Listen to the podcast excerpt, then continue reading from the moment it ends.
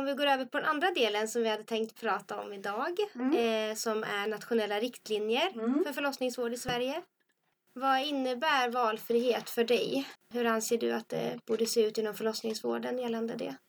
För det första så tycker jag att den födande redan på mödravårdscentralen vid första besöket bör få information om olika alternativ i födandet och vad eh, forskningsevidensen visar. Så att hon får hjälp och stöd att fatta det bästa beslutet just för henne. Och vill hon inte fatta något beslut, ja då följer hon med i vårdapparaten och det ska också vara bästa möjliga vård självklart.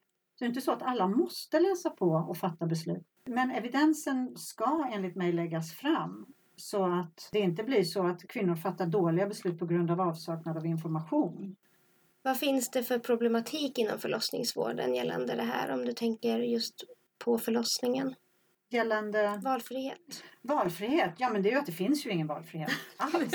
Förutom i Stockholm och Umeå där du då kan ett litet Till, antal. till, till viss... eh, Ja, till, med väldigt mycket olika brasklappar. Mm. Förstföderskor och sådär. Att, man, att inte vem som helst kan föda hemma. Så att det finns bara föda hemma i väldigt begränsad skala. Och det här har jag hört verbalt. Politiker som har sagt att det ska vi hålla under 100 per år. Det får inte gå över 100 per år. Oavsett efterfrågan. Både från barnmorskor som vill jobba med det eller kvinnor som vill göra det. Verkligen upprörande. Ja, det är det. Mm. När det artificiellt läggs på locket på det sättet. Mm. Baserat på ingenting.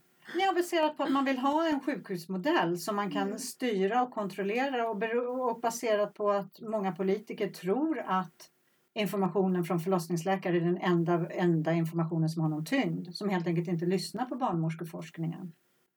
Hur ser det ut i England? Ja, i England så finns eh, nationella riktlinjer av The National Institute for Clinical Excellence som lägger fram eh, evidensen på ett väldigt enkelt okomplicerat sätt och kvinnor kan läsa. Och den, den allra första meningen i NICE, som det heter då, förkortningen Guidelines, är Giving birth is very safe. Det är där vi bör börja, för det, det är så det är i väst. Eh, Med, med den mödravård vi har och den folkhälsa vi har. Det är en liten andel som eh, är en riskgrupp och som, som, där det är lämpligt för dem att föda på sjukhus. Med den här fabriksmodellen av födande med väldigt stora sjukhus och, och många tusentals kvinnor som ska slussas igenom varje dag så går det inte att ge kvinnor utrymme på många, många timmar att föda i sin egen takt och låta processen ta den tid det tar. Så i England då så eh, inbjuds kvinnan att läsa riktlinjerna för NICE som börjar med den här fina formuleringen att det är väldigt tryggt att föda barn. Och utifrån det så väljer hon från ett antal olika alternativ vad som passar henne bäst. Det kan vara att föda hemma med barnmorska eller att föda på en barnmorskeenhet utanför sjukhus med barnmorskestöd då förstås och lätt överföring till sjukhus om det behövs. Eller att föda på en barnmorskeledd enhet i anslutning till sjukhus om man tycker att det känns tryggast. Och då kan man då läsa forskningen, vad evidensen säger om att det faktiskt minskar interventionsrisken och därmed skaderisken att föda helt utanför sjukhus. Men det känner man ju olika. Det som forskningen helt glasklart visar är att det blir bäst när kvinnor föder där just de är trygga. Och för de kvinnor då som väljer att föda på sjukhus så kan man göra det på en förlossningsavdelning. Så att det finns ett helt spektrum av valmöjligheter och pengarna följer kvinnan. Så att eh, vad hon än väljer så får hon sin budget på 30 000 kronor eller vad det är och så följer de henne i och stöder henne i hennes val. Så funkar det. Här är det ju tvärtom, att kvinnan får följa pengarna liksom. Där, som, som vi har pratat om tidigare, att förlossningsavdelningarna får in en del av sin budget av interventioner. Och då ska kvinnan in där. Det blir liksom som en kassako på ett sätt också. Som inte känns helt okej. Sen eh, så är det ju, tycker jag, det är fullständigt orimligt att hur, som det här landet ser ut med de långa avstånden i norr. Att avstånden inte vägs in när man pratar om risker och säkerhet. precis. Så hur kan det vara så livsfarligt att, inte, att man inte får föda hemma om man man bor längre än 40 minuter eller vad det är från sjukhus här i Mm. Stockholm. Men uppe i Norrland kan det vara två eller tre timmar till närmsta förlossningsklinik och man stänger ner fler och fler. Mm. Så att Ja, det är inte försvarbart. det är inte försvarbart alls och det är Nej. därför det behövs nationella riktlinjer. För vi ska väl inte ha en ojämlik vård här i Sverige? där kvinnor ska behöva betala privat för dolor och barnmorskor och, och allting för att kunna föda på ett evidensbaserat sätt. Och att det ska se så annorlunda ut att en kvinna i Norrland ska utsättas för så stora risker jämfört med en, en kvinna i Stockholm. Jag tycker inte man kan prata om säkerhet när, när, det, när det är så otroligt olika att landstingen själva bestämmer vad som ska gälla. Det behövs nationella riktlinjer helt enkelt. Det känns väldigt märkligt tycker jag att det ser ut så här i Sverige. Och sen också att man, man behöver särskilja mellan normala och onormala graviditeter helt enkelt. Det är det här jag har sagt tidigare, liksom göra en urskiljning mellan den stora majoriteten kvinnor som är helt friska och går igenom ett fysiologiskt förlopp som eh, i stort sett sköter sig själv med rätt emotionellt stöd av närvaro och de som behöver föda med medicinsk hjälp på sjukhus. Så där måste vi börja dela in kvinnorna i de här två, två grupperna. Alltså barnmorskans syn på kvinnan den tar ju sin utgångspunkt i att kvinnor har en förmåga att bära och föda barn. Att de, de kan redan det. Medan vården på en förlossningsavdelning präglas i stor utsträckning av risktänkande och skapar och bidrar till bilden att kvinnor på något vis de kan inte riktigt föda barn själva. Så det blir liksom en, en självuppfyllande profetia. Det här, alltså kontinuerligt stöd är ju en av de viktigaste sakerna som jag tycker skulle tas upp i nationella riktlinjer. En, en kvinna, en barnmorska, en födande, en barnmorska. För det är det som gör att vi utsöndrar vårt eget oxytocin. Tryggheten, närvaron, beröringen, stödet. Och då behöver vi inte injiceras med artificiellt oxytocin för att få igång verkarna. Vi kan göra det själva när vi är friska. Så kontinuitet i vårdkedjan är någonting som är viktigt och borde finnas med i nationella riktlinjer. Men framför allt att forskningsevidensen tas upp och att alla kvinnor får tillgång till den. Man ska inte behöva bli doktorand på barnmorskeforskning själv för att kunna mm. göra ett, fatta ett informerat beslut. Det, ja, det känns lite grann som någon slags kontrollmekanism av kvinnor. Ni är inte tillräckligt smarta för att förstå det här och era kroppar är ändå defekta. Så för mig är det här en, en, en central feministisk fråga helt enkelt. Vad kan denna brist på valfrihet få för konsekvenser? Jag tänker på födande men också i stort. Ja, alltså direkta konsekvenser på födande det är ju förlossningsskadorna. Det har jag redan nämnt att frekvensen är helt oacceptabelt hög, framförallt i Stockholm. Och det har ju att göra med plats, platsbrist och avsaknad av valfrihet. Att det ledde fram till pressade, stressade kvinnor som behöver eh, sättas igång, induceras och det startar interventionskaskaden som utmynnar i förlossningsskador. Så det är liksom den direkta konsekvensen.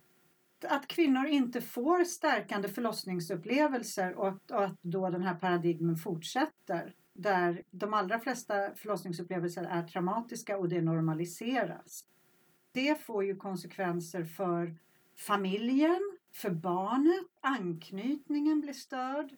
Förlossningsdepressioner blir vanligare, det får konsekvenser för relationer. Det, om man skulle ta med de här kostnaderna i kalkylerna, de stora kostnaderna som associeras med att kvinnor inte får föda på ett, hindras från att föda på ett stärkande sätt, så skulle det ju bli glasklart. Men det, det, det, är inte så kostnadsberäkningarna gör. Så det är vi, vi kvinnor, vi födande som måste kräva det här själva, inse det och sen kräva det.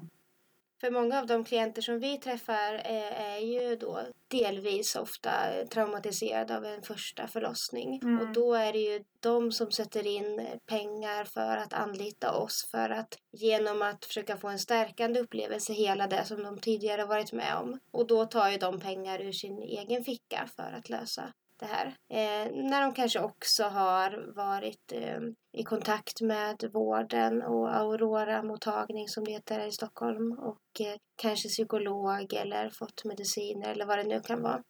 Det är alla ja. sådana saker kostar ju också såklart samhället pengar men också att de får ta det ur egen ficka. Som Precis och det, det är väldigt osvenskt mm. faktiskt skulle jag säga. Att det ska mm. bero på hur tjock plånbok man mm. har, vilken vård man får ja. och hur bra den vården är ja. och hur evidensbaserad den vården är. Mm. Det är faktiskt vansinne. Mm. Så och sen skulle jag vilja påpeka det här också att det finns ju en fara med att eh, om, om, dolorna liksom blir en del av förlossningsavdelningarna, en del av vårdsystemet så är det ju en väldigt billig källa till one-to-one care. Ska jag bara Mm. flagga för det? Mm. Ni som är, brinner för det här med, med, med Ja. doula-verksamheten. Att den one-to-one care som de inte kan ge på förlossningsavdelningarna därför att en barnmorska ska sitta och kolla på CTG helst då, liksom, på en skärm, kolla på tre födande samtidigt. Mm. Ja men då blir det ju jättebra. Ni ska göra det där mer eller mindre gratis för vården. Och sen blir det också en korrumpering för då blir man delaktig i systemet och det blir mycket svårare att sätta sig emot det. Och det här är ju också någonting som sker globalt nu, den här doula-revolutionen som är helt fantastisk tycker jag. jag. Och det märks för att jag har hört både i barnmorske och obstetrikforum och olika sammanhang att men gud vad jobbigt det är nu med alla dolor som ska lägga sig i allting och säga Mm. ifrån om det ena och det andra. Ja, det blir besvärligt för att nu är det någon som kan föra den födandes talan och se, som har frontalloberna engagerade i födandet och inte bara blir ett passivt offer som en, en födande kvinna lätt kan bli. Hon ska inte behöva engagera sitt kritiska tänkande när hon föder. Om vi går tillbaka till eh, den här med valfrihet Mm. och, eh, och nationella riktlinjer. Hur skulle det se ut om det med valfrihet i Sverige? Hur, Vi har varit väldigt nära flera gånger i Stockholm i alla fall med att Mm. få igång barnmorskeledda kliniker. mm. Vi ska ta ihop valfrihet och nationella riktlinjer. Så det finns valfrihet i hela Sverige. Hela landet, så just precis. hur Mm. skulle det se ut? Ja, men precis så som jag har beskrivit i England. Det Mm. finns eh, förlossningsavdelningar på sjukhus som är medikaliserade med all utrustning, teknik och de fördelar och risker som det innebär. Och så finns det förlossningskliniker i anslutning till sjukhus, precis som ABC-kliniken och Södra BB var. Och sen så finns det också förlossningskliniker som den här som Jacqueline Weilstrup i Danmark har startat. Det finns flera olika, det är bara en av många. Och det här är vanligt i Holland, England, Tyskland och så vidare. En väldigt enkel lokal helt enkelt där man föder med barn med erfaren barnmorska. Så att man själv kan läsa på evidensen. Och slutligen möjlighet för alla i hela Sverige att föda i hemmet med barnmorska. Men hur kommer det sig, tror du, att det inte finns några nationella riktlinjer? I? Sverige? Ja. Det vet jag inte om jag kan svara på riktigt. Men jag, men, men jag förstår att det ligger inte i förlossningsläkarnas intresse. Det är, vad jag, det är vad jag har känt av i mina direkta diskussioner med förlossningsläkare i olika forum. Att det är ingenting som önskas av dem. Så att det ligger nog mer i ehm, barnmorskornas och de födandes intresse att eh, få till nationella riktlinjer. Så jag gissar att det återigen är en maktfråga. Det känns väldigt märkligt tycker jag att Sverige som ändå är ett så jämlikt och modernt land har kvar de här gamla maktstrukturerna, här SFOG och de här liksom Mm. klubbarna där beslut fattas bakom lyckta dörrar och att det inte finns någon brukarrepresentation i förlossningsvården. Det är ju fullkomligt absurt. Det- Alltså det är ju kvinnornas kroppar Mm. och det är halva befolkningen. Mm. Halva befolkningen Mm. som påverkas av det här. Mm. Om man struntar i att det är kvinnor, halva befolkningen. Hur stort är det? Vilken väljarbas är det? Jag tänker så här, hur, hur tror du att ett utkast på nationella riktlinjer skulle tas emot? Jag tror att de födande kommer att behöva hjälp som den här podden nu ger, liksom med information och förstå varför det här inte bara är ett annat tråkigt dokument från myndigheter och staten utan att det här faktiskt handlar om hur man förhåller sig till sin egen kropp och är av samma vikt som våldtäkt och abortfrågan. Faktiskt. Jag tror det är där vi måste börja för för en halva, den halva befolkningen, säger jag igen för femte gången, inser att det här faktiskt är på, på samma nivå som det så kommer det inte bli mottaget på rätt sätt utan det kommer tystas. Mm. Precis som alla de här andra, initiativen har gjort. Tystas eller förtryckas. Precis som hände med Södra BB, som hände med BB Sofia, som försöker att göra det med de hemförlossningar som finns. Så jag vet inte om, om, om vi riktigt är redo för det men det som vi sitter här och håller på med nu och du Mm. som lyssnar också gör genom att lyssna på det här. Det är vi som, som behöver förstå och kräva det här. Och det vi, vi gör förändringen nu Mm. tillsammans.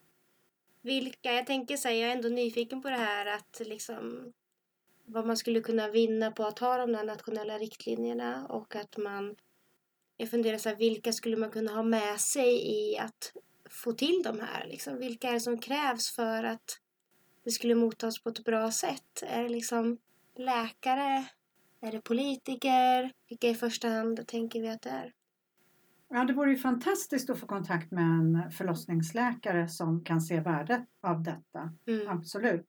Det finns ju många förlossningsläkare internationellt, även manliga, som, som arbetar i den här riktningen. Bland annat Neil Shah rekommenderar jag alla att googla på och söka hans forskning på Harvard.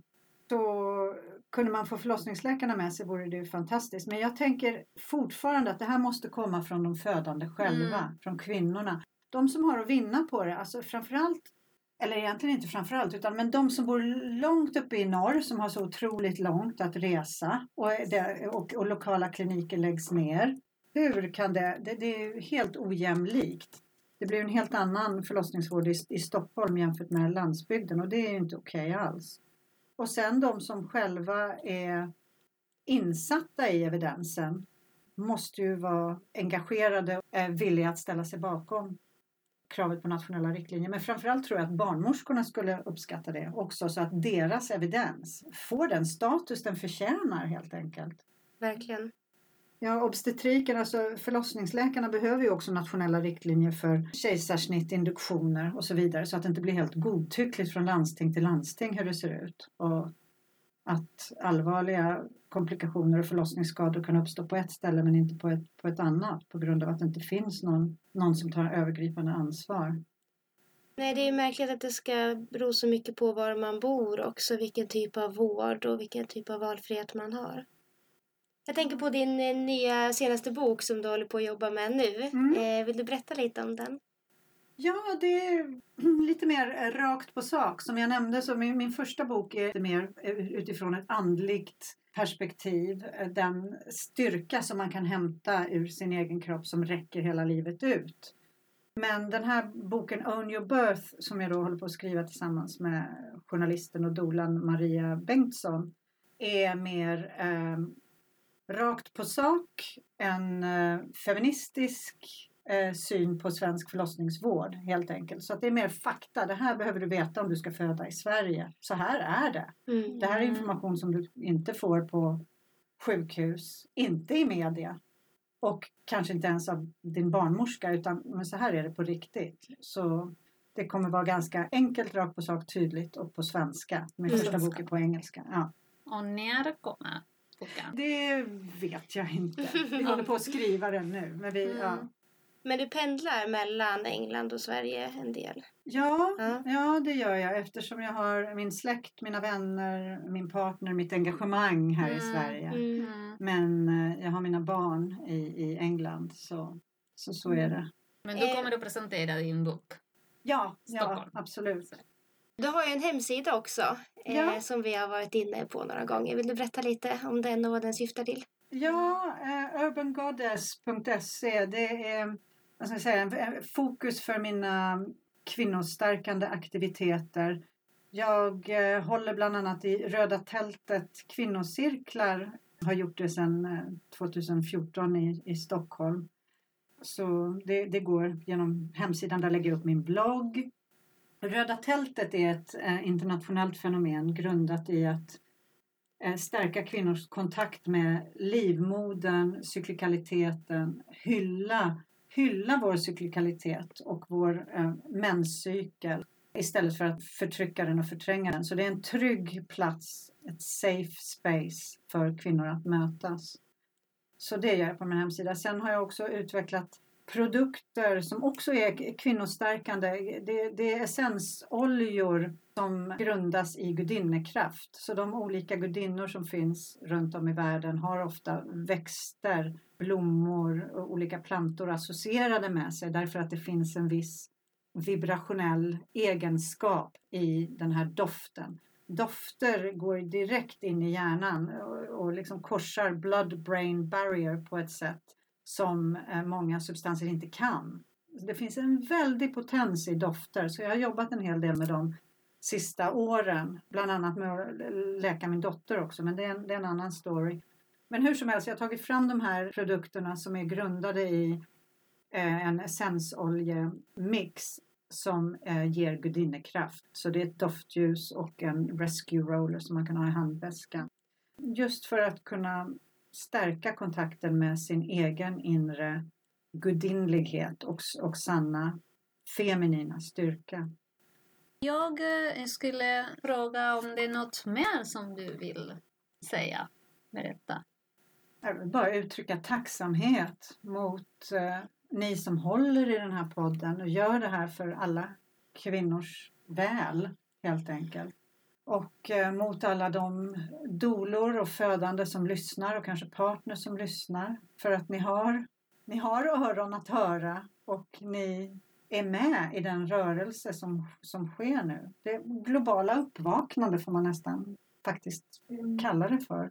Både den feminina kraften och eh, inför vad planeten står inför. Så Mm. tacksamhet är det enda jag skulle vilja tillägga. Och vi är så glada att du har varit här. Jättekul! Jätte. Stort, stort tack. Ja, tack själv.